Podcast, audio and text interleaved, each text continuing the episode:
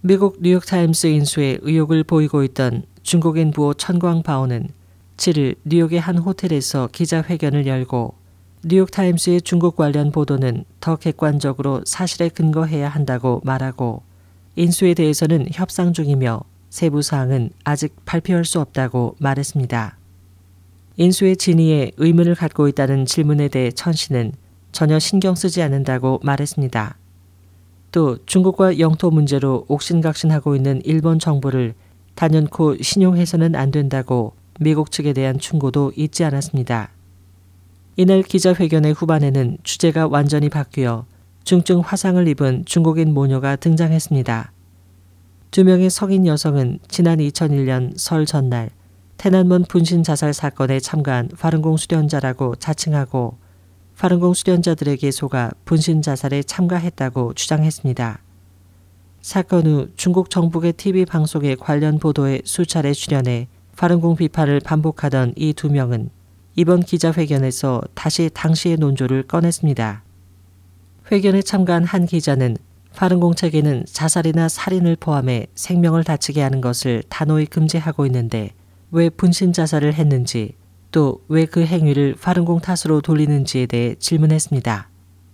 이에 대해 모녀는 자살을 시도한 그룹의 리더 이름을 대며 류엔팡의 말을 믿었기 때문이라고 답했습니다.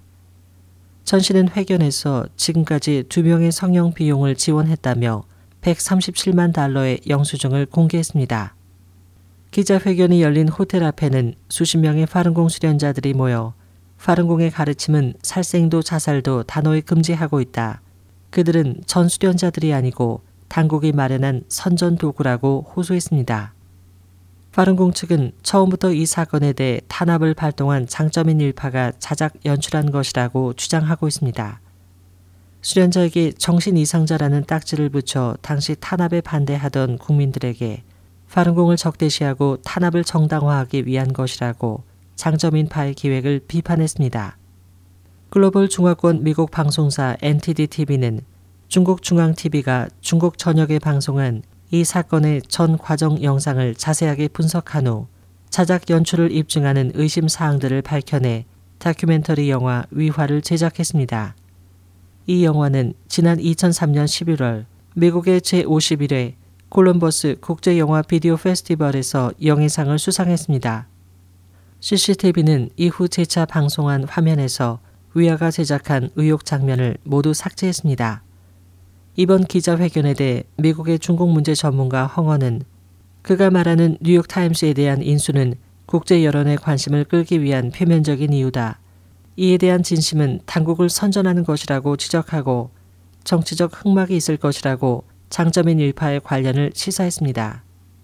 지난해 말 파른공 박해를 이끌어온 610 사무실 책임자 리둥성이 실각해 박해를 발동한 장점인의 치명적인 타격이 되고 있습니다.